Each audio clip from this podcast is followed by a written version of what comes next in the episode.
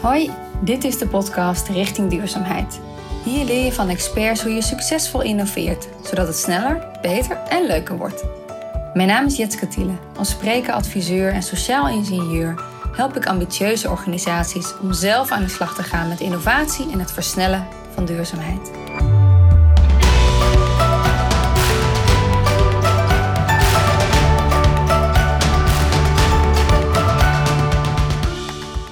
Heel gaaf om daar die transitie binnen zo'n organisatie die daar al best wel mee bezig is, uh, daaraan bij te mogen, mogen dragen. Uh, maar dat het dus ook echt mensen aantrekt. En dat mensen zoiets hebben van wauw, we zijn iets gaafs aan het doen. En dat is iets wat ik gewoon, ja, waar ik zelf onderdeel van heb mogen zijn. En ook ja, gewoon me nog steeds trots over voel. Aan het woord is Gianne van Arkel, MPO-manager van het jaar, duurzaamheidsprofessional bij Ambassador Wise met jarenlange ervaring bij een van de belangrijkste voorlopers, Interface. Ze vertelt ons hoe je verandering organiseert door de toepassing van ambassadeurs in je organisatie. Hoe veranker je duurzaamheid binnen je leefomgeving en binnen de organisatie? En hoe breng je die twee samen? In deze podcast met Gianne ontdek je welke kleine stapjes je zelf kunt zetten om duurzaamheid te stimuleren hoe je de innovatiekracht binnen je organisatie aanwakkert en benut. En waarom kruisbestuivingen tussen professionals, afdelingen en organisaties zo belangrijk zijn als je duurzaam wil innoveren. Beluister de podcast en ontdek hoe we samen een golf in beweging kunnen zetten. De show notes vind je op www.jetsketiele.nl podcast. Veel plezier!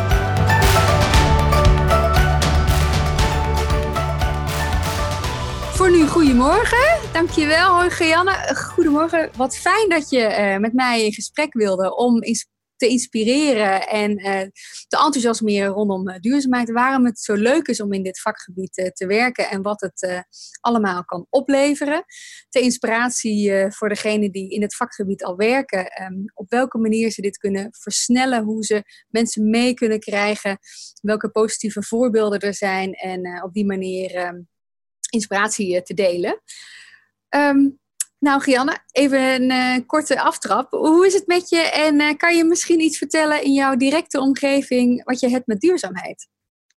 Nou, als je het hebt over mijn directe omgeving, hou ik gewoon al heel erg van de natuur. Ik uh, woon in Renen, de Kneeratoren zie je misschien oh, ja. een beetje achter mij, inderdaad. Dus ja, een gebied waar ja, rug en Rijn, zoals het hier wordt benoemd, elkaar kruisen. Dus de ene kant heb ik de rivier en aan de andere kant uh, bos. En die combinatie uh, vind ik gewoon echt heel erg uh, fijn. Ik hou ook van de zee trouwens hoor, maar gewoon de natuur in al zijn verscheidenheid. En de seizoenen vind ik heel fijn. En als je het dan hebt over deze tijd, is het natuurlijk heel fijn als je wat groen om je heen hebt. Want ja, feit is gewoon dat je je in de natuur lekkerder voelt. En los daarvan kunnen er ook nog gewoon eens heel veel van leren. Dus ik heb heel lang bij Interface gewerkt, 17 jaar. Hm. En uh, ja, daar uh, is uh, het leren van de natuur onder de noemer biomimicry echt de inspiratiebron geweest om alles wat nu bijvoorbeeld circulaire economie wordt genoemd, maar ook als je het hebt over manieren van samenwerken, om dat als voorbeeld tot inspiratie te laten zijn. dus ja, wat dat betreft is mijn, als, je, als jij mij vraagt van wat heb je nu met duurzaamheid, uh, het is super inspiratievol. Je voelt je lekker door. En het is gewoon super gaaf om ermee bezig te zijn. En uh, het is ook nog, uh, nou ja, bedrijfseconomisch interessant. Dus ja, gewoon een win-win-win situatie. Win-win situatie. Voor alles en iedereen. Juist, en als je dan nog eens kijkt naar je eigen directe omgeving, je hebt nu iets meer tijd thuis, laat ik het dan maar even zo zeggen. Heb je nu dingen anders gezien in de directe omgeving qua ontspringen van de natuur en lente die je vorig jaar misschien gemist hebt? Nou, ik zie veel meer vogels, maar misschien ziet iedereen die veel meer als je zo uh, af en toe op Twitter uh, kijkt. Ja. En uh, we hebben onze, we hebben een heel klein tuintje, want ik woon eigenlijk aan de rand van de, de binnenstad. maar ook wel deels in de buurt dus van de uiterwaarden die je hier ziet. Ja. Um, meer hoe noem je dat? Uh, groente in mijn eigen tuintje gekweekt. En dat is gewoon ja, superleuk om te zien, want het groeit gewoon een school. Als je, hè, de ene dag heb je nog gewoon zo'n klein plantje en een dag later is het gewoon al zo. Het is gewoon waanzinnig. Leuk. Dus uh, ja, dat vind ik wel heel erg, heel erg leuk. En welke groenten kijk je uit om te gaan plukken? Oh, ik heb, we hebben allerlei kruiden, maar ook tomaten, komkommer, courgette, paprika's. Pepers. En we hebben best wel veel sla, van die pluksla ook, weet je wel. Ook zo gaaf. Sla en dat groeit gewoon weer aan. Dus je hebt gewoon oneindig sla. dus ja, het is gewoon grappig wat je gewoon op een heel minuscuul stukje, uh, nou ja, niet eens tuin, maar uh, in een paar potten kunt, uh, al kunt kweken qua voedsel. En ja, die lokale, als je het dan hebt over duurzaamheid, wat betekent dat voor jou? Is toch ook wel echt die veel meer in verbinding zijn met wat er lokaal groeit en bloeit. Ja. Uh, ook qua voedselvoorziening. En dat dan weer te verbinden met het grotere geheel. Weet je, het een staat niet los van het ander. En ik denk dat we soms uh, te veel denken dat alles maar overal vandaan moet komen. En ik denk dat we daar een betere balans in moeten vinden. En dat probeer ik dus voor mezelf uh, sowieso hè, bewuster te eten wat van het seizoen is en wat lokaal is. Ja. maar ik koop ook heus wel avocado's en eh, bananen. dus wat dat betreft. Uh, die heb je nog niet zelf kunnen kweken. Dat is nog niet gelukt. nee, dat is nog niet, niet gelukt. maar uh, ja, ik heb al wel mensen gezien met een ananasboompje thuis in de huiskamer. Maar ik weet niet of dat echt nee. wordt. Nee, dat is waar, dat is waar. Ja. En we zitten natuurlijk nu met z'n allen in een, in een pandemie-situatie. Um, kijk je daar nu ook anders naar als duurzaamheidsprofessional? Zeg maar, wat valt je nu op of welke Um, welke hoop heb je op, dat we hier op een andere manier uitkomen en dat we erin zijn gegaan? Nou ja, het is natuurlijk een, uh, voor niemand uh, een fijne situatie om in te zitten. Dat, uh, dat vooropstellend. En zeker niet als jij hè, daar misschien wel iemand door verloren bent. Of dat iemand ernstig ziek is. het laat wel zien hoe alles en iedereen op deze planeet met elkaar verbonden is. Uh, zowel door de manier waarop ons economisch systeem werkt, maar ook gewoon omdat we allemaal onderdeel zijn van het leven op deze planeet. En ik denk dat dat besef best wel steeds meer landt. Uh, en wat ik heel uh, bijzonder vind om te zien is, de, en ook heel mooi, is toch wel dat er, ook al moeten we fysiek meer afstand houden, dat er veel meer verbondenheid lijkt te zijn. Hè? Mensen die elkaar niet kennen, die boodschappen voor elkaar gaan doen. Uh, maar ook bedrijven uit totaal andere sectoren die samen gaan werken om bijvoorbeeld mondkapjes. Ja. Dus, uh, oh, je blijft heel even uh, ja, Je had het inderdaad over dat je nu zag dat er bedrijven ook aan het samenwerken zijn. Kan je dat nog een keer herhalen? Ja, de, nou ja, dat is dus inderdaad hè, mensen lokaal uit de buurt elkaar helpen, maar ook bedrijven die uit totale verschillende takken van sport komen, met elkaar gaan samenwerken om mondkapjes te produceren of uh, bedrijven die uh, nou ja, hele andere producten maken, nu opeens uh, alcohol handgels, ontsmettende, desinfecterende handgels maken. Ja. maar ook onze overheid, die gewoon heel snel allerlei regelingen in het leven roept om mensen in ieder geval financieel te ondersteunen waar, uh, waar dat nodig uh, is. Hè, met alle discussies die daar ook weer om zijn. Dus opeens kunnen we heel snel schakelen en voelen we ons op een of andere manier weer verbonden. En zijn we ook in staat, over het algemeen, om eigenlijk onszelf te beperken ten behoeve van het grote geheel. En dat vind ik echt wel heel mooi en gaaf om te zien. Want dat is denk ik wat in mijn ogen nodig is. Uh, dat je soms een andere keus moet maken. Eh, en dat kun je zeggen dat, dat je dingen minder doet. Of vaak gaat het eigenlijk om, niet zozeer om minder, maar om anders. Ten behoeve van het grote geheel, waardoor, waar je uiteindelijk zelf ook van profiteert. Alleen misschien soms niet uh, direct, maar wel op de langere termijn. En dat is denk ik beter uh, voor iedereen. En dat zie je nu door deze situatie wel eigenlijk real-time en in actie dus ik hoop dat we daarvan leren en dat we daar ook, hè, dat, we, dat, we, dat we ook letterlijk als voorbeeld zien hoe we dus met elkaar kunnen samenwerken om uh, het beter te maken voor alles en iedereen. En dat is denk ik waar het in mijn ogen voor duurzaamheid om gaat. gaat bij duurzaamheid om gaat. En uh, in mijn ogen hoeft het ook zeker niet te kosten gaan van een bedrijfseconomisch goed resultaat.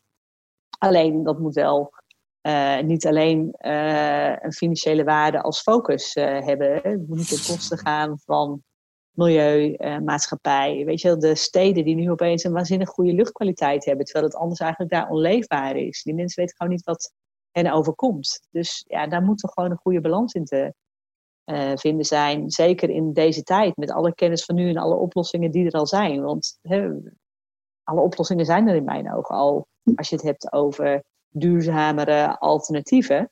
Maar het is vaak een kwestie van, oké, hoe gaan we dat grootschalig opvoeren? En dan is dit juist nu de, de kans die we met z'n allen hebben om dat te gaan doen. Want we moeten toch geld gaan investeren om weer dingen op te bouwen. Nou, laten we dat dan meteen, uh, ja, hè, zoals we op internet ook al wordt genoemd, build back better, uh, de goede kant uh, op buigen. Ja, hoe zouden we dat kunnen doen samen? Die, die business doing good, noem ik het dan maar. Ja, nou ja, in mijn ogen is dat helemaal niet zo uh, ingewikkeld. Want even als je kijkt wat de problemen zijn van deze tijd, dan kun je het hebben over de slechte luchtkwaliteit, over oneerlijke verdeling van uh, middelen, voedsel, uh, voedselverspilling, steeds meer heftige regenval, hè, extremere weercondities. Nou ja, alles hè, wat je onder noemen misschien voor een klimaatverandering zou kunnen uh, noemen, wat heel groot en breed klinkt, maar dus hele lokale vervelende consequenties kan hebben. al, al, heb je het alleen al over het stijgen van de zeespiegel. nou, als je daar allemaal een prijskaartje aan zou hangen, en dat mag je voor mij helemaal gaan uitrekenen, maar volgens mij kom je met gezond verstand ook een heel eind. Ja, lijkt het me slimmer om daar die kosten te voorkomen door nu te investeren. En we hebben dus nu een investeringskans, of in ieder geval, we moeten sowieso gaan investeren om weer nou ja, de economie en onze maatschappij op te starten. Nou, laten we dat dan doen op een manier dat dat meteen weer toekomstige problemen voorkomt. Dat is eigenlijk waar het om gaat. dus niet meteen teruggaan naar hoe het was, maar laten we nou meteen die stap zetten om het uh, ja, al uh, de goede richting om te buigen. En hoe heb je dat gesprek gevoerd? Je benoemde net al, hè, je hebt 17 jaar bij Interface gewerkt. Uh, toch binnen de sector een van de voorbeelden, grote voorbeelden, als je het hebt over daadwerkelijk duurzaam um, bedrijfsvoering te voeren. Nou, hoe heb je dat gesprek daar gevoerd? Of, op welke manier kan je, heb je daar de ervaring en de lessen geleerd hoe dat dan ook bedrijfseconomisch uitkomt? Dus niet alleen maar voor um, het goede, maar ook voor het goede voor de organisatie. Ja, nou, het interessante is, als je dus duurzaamheid voorop stelt, dat is althans mijn ervaring bij Interface, is dat je achteraf blij verrast wordt van wat het nog meer oplevert, bedrijfseconomisch gezien, dan wat je van tevoren zelf had kunnen bedenken. Oh al uh, nou ja, door te focussen op het uh, uh, sluiten van cirkels, hè, zowel eh, op biologisch gebied als technologisch gebied. Ja, zijn we gaan kijken naar andere grondstoffen, uh, hebben we ook ons grondstofverbruik verminderd. Hetzelfde voor energieverbruik. Nou, dan spaar je geld. Nou, dan kun je kiezen van, oh, eenmalig winst. Of je zegt, ik investeer dat in verdere verduurzaming. Nou, dat is een, uh, een, uh, een pad wat Interface heeft gevolgd. Maar daardoor zijn we ook gewoon steeds minder afhankelijk geworden van ruwe olie en virgin grondstoffen. Waardoor je meer gespreider ehm, ja, grondstoffen uh, aanleveringen hebt, waardoor je ook minder afhankelijk bent en daardoor toekomstbestendiger, wat ook weer interessant is voor uh, aandeelhouders. Of omdat je dus inderdaad hè, dat hogere doel bent, hè, hebt om een herstellende bijdrage te leveren aan milieu en maatschappij en nu zelfs zeg maar klimaatpositief te worden, regenererend te ondernemen mm. en met climate takeback. Ja, dat is gewoon heel gaaf om daar die transitie binnen zo'n organisatie die daar al best wel mee bezig is, uh, daaraan bij te mogen, mogen dragen. Uh, maar dat het dus ook echt mensen aantrekt. En dat mensen zoiets hebben van wauw, we zijn iets gaafs aan het doen. En dat is iets wat ik gewoon, ja, waar ik zelf onderdeel van heb mogen zijn. En ook ja, gewoon me nog steeds trots uh, over voel. Uh, en niet alleen omdat, en met name ook omdat het niet alleen het beperkt, die, die duurzame transitie of transformatie zich niet alleen beperkt heeft tot de eigen organisatie, maar we niet alleen onze ketenpartners, maar ook heel veel andere organisaties hebben kunnen inspireren om er ook mee aan de slag te gaan. Dus als je dan... En was dat, een, was dat een neveneffect of was dat een doel? Dat was een doel. Uh, een van uh, de fronten waar we sinds de jaren negentig aan hebben gewerkt was het betrokkenheid creëren. Dat geldt natuurlijk zeker ook intern en in je keten. Maar juist de meest slimme oplossingen en meest gave innovaties, en dat zie je eigenlijk in deze tijd ook, komen vaak tot stand door cross-sectorale samenwerking dus juist takken van sport uh, die elkaar uh, normaal gesproken niet hadden gevonden. Denk maar even aan de visnetten die we als grondstof hebben gevonden samen met onze garenleverancier. Uh, die niet alleen nu in onze hele sector worden gebruikt om garen van te maken, maar ook zelfs in de mode-industrie.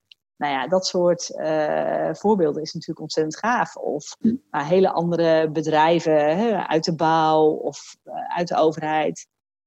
die geïnspireerd raken en dingen gewoon anders gaan doen. Omdat ze zien dat het kan. Hè? Terwijl ja, Interface is ook maar een, gewoon een tapijttegel of modulaire vloerenfabrikant.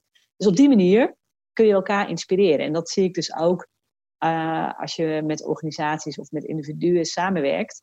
Dat juist door mensen, zowel intern, hè, verschillende afdelingen, met elkaar te laten samenwerken, een soort kruisbestuiving uh, tot stand komt. En ook hè, als je het buiten de organisatie zoekt, en waar ik ook heel erg uh, altijd, nee, op hamer klinkt een beetje uh, drammend, maar waar ik een groot voorstander van ben als je daar aan toe bent, dat je juist door te leren van andere type organisaties, je heel vaak tot oplossingen komt die je heel snel kan implementeren, omdat die oplossing dus in een andere sector eigenlijk al bestaat. Hm. En, en kan je misschien een voorbeeldje noemen waar jullie um, inderdaad door een kruisbestuiving, in dit geval bijvoorbeeld bij Interface, um, een echte vernieuwing weer naar binnen hebben gehaald? Nou, een, hele leuke kruisbestuiving uh, is voor ons dan toch wel de samenwerking met biologen. Uh, ook wel misschien een bekend voorbeeld, maar hij blijft gewoon heel erg mooi omdat in onze tak van sport van vloeren worden vloeren altijd verlijmd aan de ondervloer. En ja, we wilden natuurlijk hè, onze producten recyclen. Ze zijn gemaakt om hergebruikt te worden. Ja, dan is het niet handig als die vastzit aan de vloer. Dus we wilden op een andere manier dat product vastmaken aan de vloer. En toen zei een bioloog, die we daarbij hadden betrokken, vanuit het biomimicry, uh, leren van de natuurgedachtegoed, van ja, waarom zou je ze überhaupt bevestigen aan de vloer? Want zwaartekracht doet toch zijn werk. Nou ja, wij uitleggen dat in een zakelijke omgeving er toch heel veel mensen over zo'n vloer gaan dat die lopen en dat hij toch echt aan de vloer moet vastzitten, die tegel. Zei hij, nee hoor, je kunt ze ook aan elkaar koppelen. En daar hadden we gewoon nooit over nagedacht. En dat is dus inderdaad, als je samenwerkt met andere partijen, dat kan, kunnen soms ook zelfs kinderen zijn, hè? gewoon mensen met andere inzichten. Nou, in ons geval dan een bioloog, maar dat kan dus ook iemand uit een andere sector zijn. Die uh, er gewoon met andere ogen naar kijken.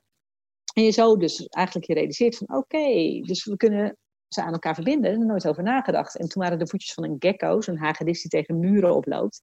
De inspiratiebron om een uh, ja, koppelstukje, een lijnvrije sticker, ik heb even geen ander woord, te ontwikkelen, die dus tegels aan elkaar uh, koppelt.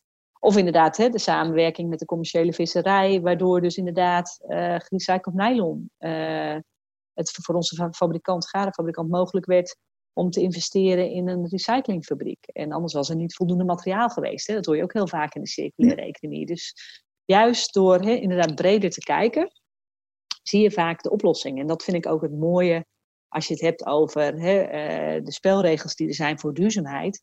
Dat als je juist uitzoomt, uh, eigenlijk je oplossingsvijver groter wordt. Hè, terwijl als je inzoomt, dan denk je dat het makkelijker wordt. En dat is af en toe ook wel even fijn, hè, want anders moet je wel aan heel veel dingen misschien tegelijk denken. Maar het meest belangrijke is eigenlijk toch wel om, als je denkt de oplossing te hebben gevonden, weer even uit te zoomen om te kijken of je geen andere problemen veroorzaakt. Mooi, dus, dus bewust kiezen om, om bewust even uit te zoomen en vervolgens weer in te zoomen. En daarmee jezelf even weer te verbreden. Ja. Ja, mooi, dankjewel. Kan jij, kan jij toch nog even kort benoemen eh, de reis van Interfaces? Wat is de aanleiding geweest voor Interface om überhaupt met duurzaamheid eh, te starten? Nou, eigenlijk de vraag van een klant. Hè? Dus heel vaak zeggen mensen van ja, jullie CEO Ray Anderson, de oprichter van Interface, uh, was een bevlogen man en dat was hij zeker. Maar dat is ontstaan door de vraag van een architect die zei: Wat doen jullie aan duurzaamheid? En toen zeiden wij: We houden ons aan de regels. En toen zei de architect: Nou, dan snap je het niet. En op de een of andere manier kwam dat bij uh, Ray Anderson terecht. En hij richtte toen een projectgroep op om daar gewoon een serieus antwoord op te formuleren.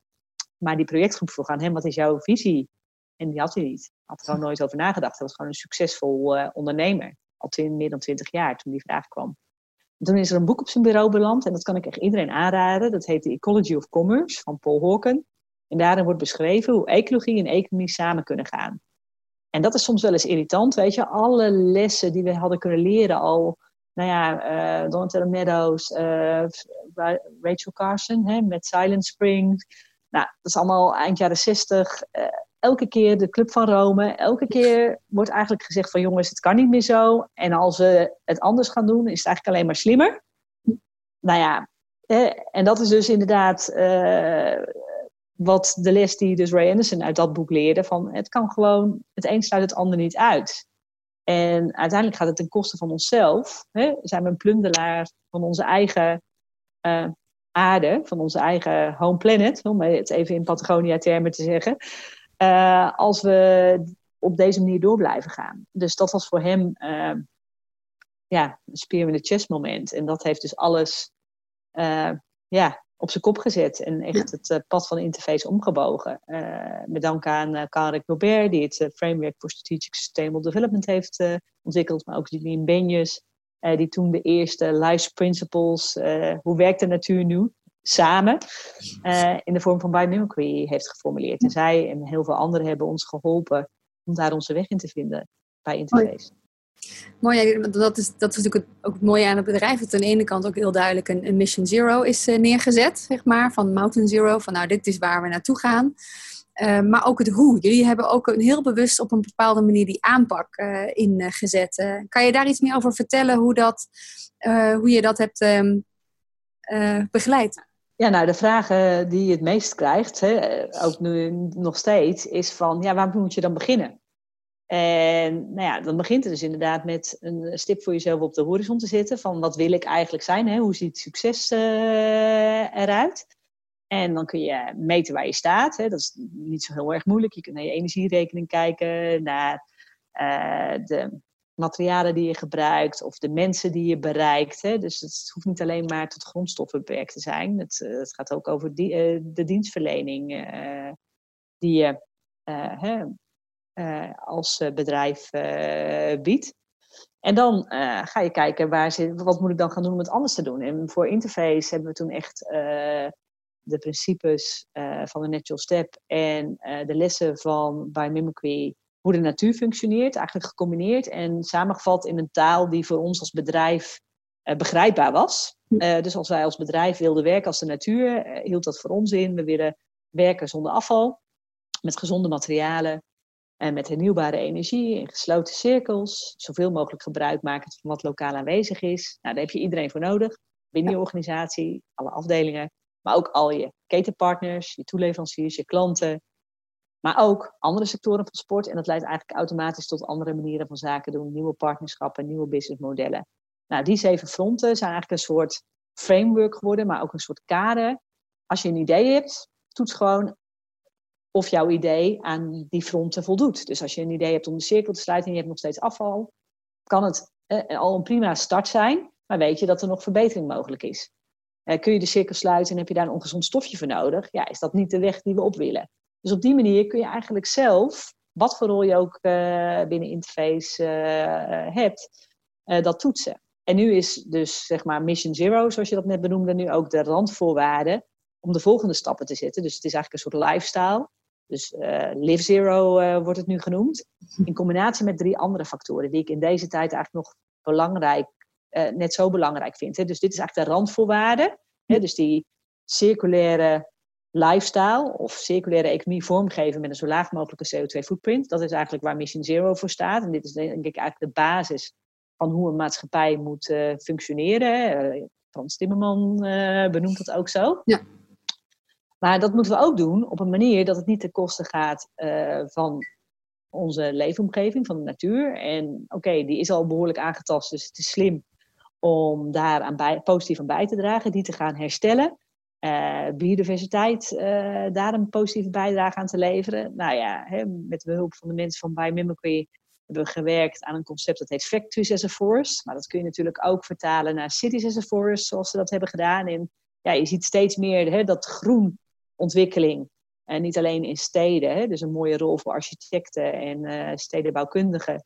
Maar ook uh, de manier waarop dat inderdaad uh, mensen dus hè, positief beïnvloedt, omdat ze dus in een groene omgeving leven. Maar je dus ook wateroverlast tegengaat, biodiversiteit herstel bijvoorbeeld, de luchtkwaliteit verbetert. Zodat je gewoon minder problemen veroorzaakt en dus ook minder kosten hebt. Dus nou, dat soort dimensies. Uh, daarnaast natuurlijk de sociale dimensie niet vergeten. Uh, dus dat we dat doen op een manier hè, dat alle Sustainable Development Goals uh, worden geadresseerd. En natuurlijk kun je als bedrijf niet aan alle doelen even positief bijdragen. Maar zorg er in ieder geval voor dat je niet aan een doel negatief bijdraagt. Dat is een beetje eigenlijk de uitdaging. Ja. en kunnen we er ook niet voor zorgen. Hè? Dat is ook een hele discussie die je recent hebt gehoord. Is dat biobased uh, grondstoffen en biomassa bijvoorbeeld verbranden niet een heel erg slimme oplossing is vanuit een duurzaamheidsperspectief, omdat daar net zo goed CO2 bij vrijkomt. En het natuurlijk zonde is om goed hout waar je ook een huis van kan bouwen te verbranden als brandstof. Nou ja, dus de biobased economie uh, ook circulair vormgeven, dat is de derde aanvullende pijler die Interface heeft benoemd. En eigenlijk vind ik dat wel een heel mooi holistisch frame onder de noemer Climate Takeback. Wat eigenlijk voor alle organisaties, overheden geldt. En die ook eigenlijk tot uiting komen in de Sustainable Development Goals. En wat heb je daar dan voor nodig? Eigenlijk dat iedereen daar zijn rol in pakt. En dan kom je bij ambassadeurskracht. En we ja, dat is dan toch van... een bruggetje inderdaad naar, naar die sociale innovatie. Van hoe doe je dat nou met al die mensen waar je mee samenwerkt? Uiteindelijk is het toch mensenwerk ook. Dus, dus hoe, kan je, hoe kan je daar iets over vertellen? Nou ja, heel vaak denken mensen inderdaad dat de problematiek waar we hè, in deze tijd mee worstelen, dat die te groot is om daar zelf wat aan te doen. Hè. En zeker, daar heb ik zelf eigenlijk ook best wel mee geworsteld. Zoiets als klimaatverandering, dat klinkt zo groot en allesomvattend. Terwijl hè, de kleine dingen die je zelf kan doen door de stoeptegels uit je tuin te halen of een groendak op je schuurtje te creëren, al ruimte zorgt voor waterberging, eh, bijdraagt aan eh, ruimte voor biodiversiteit. Dus zijn heel veel kleine dingen die je kunt doen, die als we dat allemaal doen, zoals we nu hè, met z'n allen ook gewoon netjes thuis blijven. En met een virtuele achtergrond hè, toch uh, een beetje bij elkaar zijn.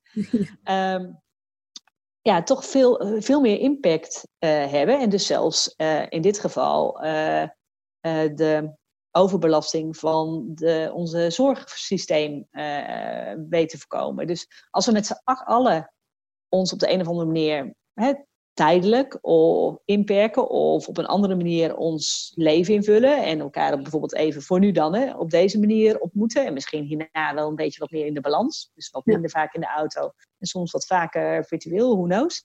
Hm. Dat je dus eigenlijk best wel een heel groot verschil kan maken. De steden hè, uh, waar de luchtkwaliteit nu opeens, nou ja, uh, eh, 25, als het boven de, ik weet niet waar het getal precies voor staat, maar als het boven de 25 is, dan heb je een slechte luchtkwaliteit. En in Delhi uh, is boven de 200 meer dan normaal. En soms is het zelfs 900. En nu zitten ze op 20. Dus die mensen weten gewoon niet wat hun overkomt. Hè? Met alle negatieve impact die natuurlijk ook daar speelt hè, door deze crisis. Ja. Is het zo concreet. Hè, wat dus als we al mas een heel klein dingetje doen, als in dit geval, uh, nou ja, thuis blijven. Ja misschien ervaren mensen het als heel klein of heel groot. Dat kan ik niet voor iedereen uh, inschatten. Maar in feite hè, is dat, uh, is het dus, heeft het dus deze impact. Nou ja, ik vind het wel een mooi voorbeeld over hoe kleine stapjes, als we, als we die allemaal nemen, hè, al is het een keer eh, wat minder vlees eten, een hele grote impact uh, kunnen hebben in positieve zin. En hoe zou je dat dan ook op je werk kunnen doen? Dus hoe zou je dan als professional, bij wijze van spreken, je werkt bij facilitaire zaken. Dus hoe kan de afdeling facilitaire zaken of de professional daar dan bijdragen aan, aan dat grotere doel van Mission Zero bijvoorbeeld? Of hè, zo, op welke nou manier heb je... kijken of we met, uh, als je het hebt over een nieuw interieur, hoe je je bestaande, uh, bijvoorbeeld uh, bestaande inrichting eh, misschien kan refurbishen zodat je niet alles meer nieuw hoeft aan te schaffen. Hè? Of dat je een deel uh, kunt hergebruiken. Of als je het hebt over de catering, uh, dat je zegt van nou, standaard doen wij voor uh, externe lunches geen vlees, want dan heb je toch vaak wat meer verspilling. Dus laten we dan geen dierlijke producten gebruiken. En dat hoef je daar denk ik eigenlijk niet eens meer te benoemen, want we eten tegenwoordig zo gevarieerd. Hè? Uit alle windstreken hebben we wel een favoriet. Dus Weet je, doe dat gewoon. Als jij denkt van, nou, dat is gewoon toch leuk. En als iemand dan het een keer niet lekker vindt, ja, je kan altijd zeggen van, goh, hè, dus geef, dan, geef het dan aan en dan kan ik wat anders uh, regelen. Dus er zijn best wel heel veel dingen die, uh, die je anders kan doen. En probeer het dan ook vooral leuk te maken. Weet je, als jij zegt van, oké, ik doe een vegetarische lunch en je hebt alleen een broodje kaas. Hmm. Ja, dat, Dat, is, dat, dat is niet echt heel spannend. Uh, en als je alles hergebruikt en het ziet er nog steeds uit zoals het al was, ja, dan hebben mensen niet het uh, gevoel van nieuw. Maar als je inderdaad dan een ander kleurtje tafelblad erop laat zitten op de oude bureaus, nou, zien er gewoon weer perfect uit en kan het als nieuw uh, zijn. En kun je misschien door uh, het geld wat je bespaard hebt, een hele gave loungehoek inrichten waar mensen elkaar op een gezellige manier kunnen ontmoeten. Ja. Want bij de koffiecorner schijnen toch alle beste ideeën naar boven te komen als je het hebt over innovatie. Dus ja, faciliteer, creëer daar dan ruimte voor. Dus zo kan denk ik iedereen vanuit zijn eigen rol, zowel professioneel als individueel, of als persoonlijk, al heel snel een bijdrage leveren. En wat dan het interessante is, en dat is juist waar het bij ambassadeurskracht om gaat, is dat je andere mensen positief aansteekt. omdat je dus inderdaad mensen met andere ideeën en oplossingen in aanraking laat komen. Dat je ongemerkt, zonder dat je daar als een soort juf, uh, even in mijn geval dan, of meester, uh, daar iets over hoeft, uh, hoeft te zeggen. Dat mensen dat gewoon ervaren en dat mee gaan nemen en vertalen naar hun eigen omgeving, hun eigen werk en hun eigen rol. En, en oké, dat kun je natuurlijk ook gewoon faciliteren. Daar hebben we allemaal hele mooie programma's voor ontwikkeld. Maar het gaat eigenlijk over om mensen zelf te laten ontdekken hoe zij vanuit hun persoonlijke leefomgeving, maar ook hun zakelijke rol, dat dat niet gescheiden werelden zijn. Hè, dat je vooral ook jezelf mee mag nemen naar je, naar je werk. maar dat je ook inderdaad in wat voor rol je ook hebt, gewoon zelf het verschil kunt maken. En daardoor zelfs ook nog, uh, ik zit altijd te zoeken naar het goede woord, een uh, rimpeleffect, een positief rimpeleffect kan hebben, zodat het een, een mooie golf in beweging zet. Ja, en dat is wel mooi, want dat zeg je heel bewust. Je noemt het ook ambassadeurskracht. Hè? Dus uh, vanuit, het, vanuit het ambassadeurschap niet zozeer dat iedereen precies dezelfde kant op moet en precies de stappen uh, eh, 1 tot en met 10 uh, eh, loopt, maar juist die diversiteit die iedereen heeft en zijn eigen persoonlijkheid of voorkeuren of ideeën inbrengt, vanuit die diversiteit juist weer samen verder te komen dan vanuit het individu. En vanuit het individuschap eigenlijk. Ja, hè, dus wel in een, met een gedeeld beeld, maar iedereen kan dat invullen op zijn eigen manier. En dan uh, het leuke is dat je daardoor ook weer van elkaar kan leren. En dat is natuurlijk ook iets wat je kan faciliteren. En dat kan hè, door live bijeenkomsten, maar dat kan ook op deze manier. Ook online. Al hebben we met z'n, hebben we met z'n allen ervaren. Ja, juist, juist, juist. Ja. Kan jij een voorbeeldje noemen van, van uh, een persoon die uh, in, in, het, in het, een keer in een, in een sessie of in een bijeenkomst hebt meegemaakt waarvan je dacht, nou, die, die heeft er helemaal niks mee met heel dat duurzaamheid. En die heb je ergens een omslag zien, uh, zien plaatsvinden. Nou, je, ziet het toch wel, dat is een beetje generaliserend, maar meestal heb ik gezien, in, zeker in groepen, als uh, een uh, bedrijf komt, uh, bijvoorbeeld hè, bij Eendfeest op bezoek kwam en waar dan ook een financieel iemand bij was, mm -hmm. dat die vaak toch het meest kritisch waren. Want die hebben altijd zoiets van, dat hè, duurzaamheid, nou, er zit al het woord duur in, dus dat kost geld. Ja. Nou ja, dan was het al heel erg gaaf dat we een CFO hadden die dan vertelde dat hij dat ook dacht, maar dat hij had ervaren dat het helemaal niet zo is. Dus nou ja, peer-to-peer. En wat ik in deze. En je ziet nu wel dat, dat mensen steeds meer zien juist ook vanuit een risicoperspectief, hè, want dat is vaak de bril die wat meer financieel georiënteerde mensen op hebben. Uh, dat het super verstandig is om juist uh, met duurzaamheid, circulariteit, uh, inclusiviteit aan de slag te gaan. Ja. Omdat je anders inderdaad meer kans hebt op, nou ja, bijvoorbeeld een tekort aan grondstoffen of geen personeel. Hè, dus vandaar dat ook banken zien dat het gewoon een heel belangrijk ja. onderdeel is van bijvoorbeeld hun kredietverlening, om daarnaar uh, te kijken. En dat er steeds meer uh, speciale funding is voor juist duurzame organisaties en zelfs duurzame uh, start-ups. Dus dat vind ik gewoon heel, wel heel erg leuk om die omslag te hebben meegemaakt. Dus ik ga het niet op één persoon afpinnen, maar, oppinnen, ja. maar wel op een bepaald type persoon. Dat je juist ziet dat ook juist in deze tijd uh, juist die mensen waarvan je zou denken van, nou ja, hè, die vinden dat lastig, dat die misschien juist al een hele belangrijke rol kunnen spelen. Ik had vroeger een collega die zei al, al accountants gaan de wereld redden. nou ja, ik denk, dus dat, ik denk dus dat we elkaar, ja. ik denk dus dat we elkaar nodig, uh, ja. nodig hebben. Ja. Hè, want dat geldt, natuurlijk voor het verzekeringswezen, pensioenfondsen. Juist door andere keuzes te maken, ja. kunnen we gewoon allemaal het verschil maken. En wat voor tak voor sport we ook zitten. Leuk. Mooi, ik heb nog een vraagje, Gianne. Als je een beetje vanuit uh, reflecterend uh, gaat kijken. Als je nou eens terugkijkt uh, naar de 20 jaar jongere Gianne. Mhm. Wat zou je haar willen adviseren? Um, geduldig zijn. Weet je, mijn vader zei vroeger altijd van... het gras gaat niet harder trekken, gaat niet harder groeien als je eraan trekt. En mm. dat heb ik misschien wel eens gedaan. En het, is, het is heel naar, maar het is gewoon een constatering en een feit. Uh, je hebt soms ook gewoon de tijdsgeest nodig. Hè? Dus je kunt dingen heel logisch vinden en het willen forceren, maar dat lukt gewoon niet. En nou ja, dan ben ik aan de ene kant dus wel blij met deze tijd. Want ik denk dat de noodzaak steeds zichtbaarder wordt. En dat we dus nu ook ervaren dat we ja, dingen heel snel anders kunnen doen als het moet. Dus waarom zouden we dan niet verdere ellende voor zijn, zeg maar, en uh, daarvan leren?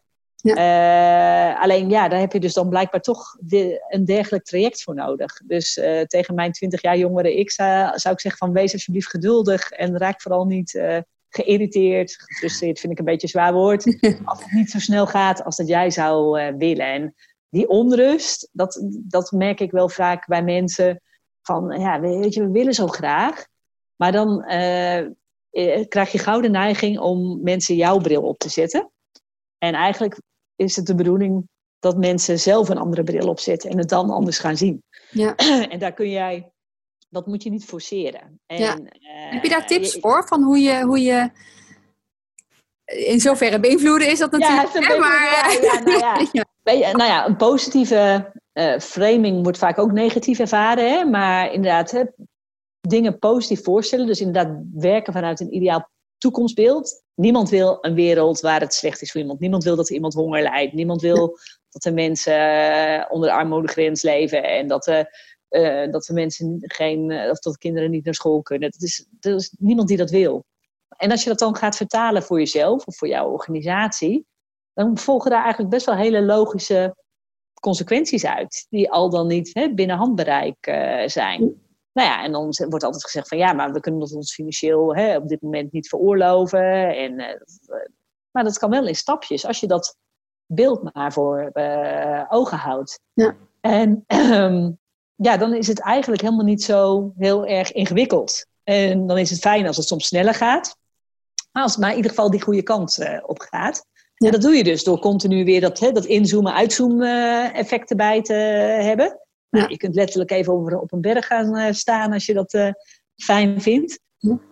maar dat, dat het proberen positief je voor te stellen. Hoe die toekomst er voor jou uit zou kunnen zien. En dan te ontdekken hoe jij daar met jouw persoonlijke kwaliteiten en jouw expertise aan bij kan dragen. Ja.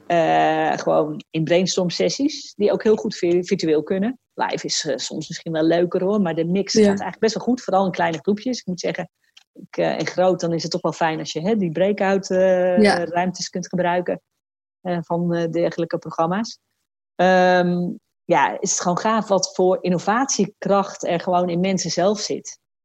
En uh, dan worden er ook ideeën bedacht, niet al, die niet allemaal bij uh, nou ja, de innovatieafdeling of bij de duurzaamheidsmanager over de schutting worden gegooid. Maar die mensen ook zoiets hebben van ja, maar dit is gaaf en dit kan ik gewoon zelf doen. Want ja, ik ben hier degene die hier van verstand van heeft. Juist. En dan ja, krijg je nou ja, weer dat, uh, vlindereffect. Laten we duidelijk naar die term maar gebruiken. Ja. Dat, dus dat één slag opeens, nou ja, ook weer heel veel slagen en zelfs nou ja, het weer uh, verandert hè, aan de andere kant van de wereld. Nou ja, laat het dan uh, in dit geval uh, het, de innovatiekracht binnen een organisatie zijn. Ja. Want ja, daar worden mensen gewoon enthousiast van. Het is natuurlijk gewoon ontzettend gaaf als jij kunt vertellen op een verjaardag bij je buurman of bij je broer of zus.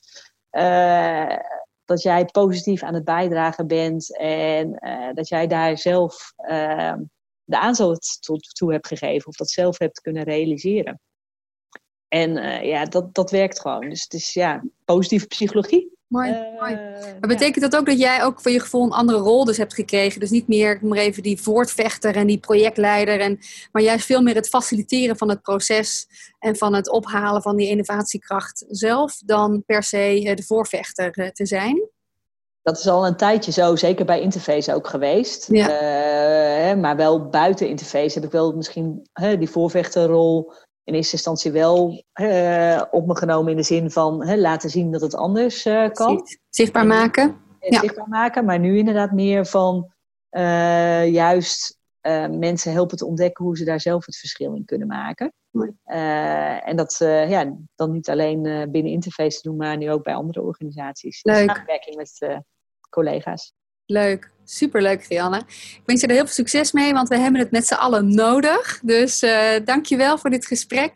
En uh, ik uh, laat me graag inspireren. En op die manier laten we dat vlindereffect zeker verder brengen. En ook weer terug laten komen. Dank je wel.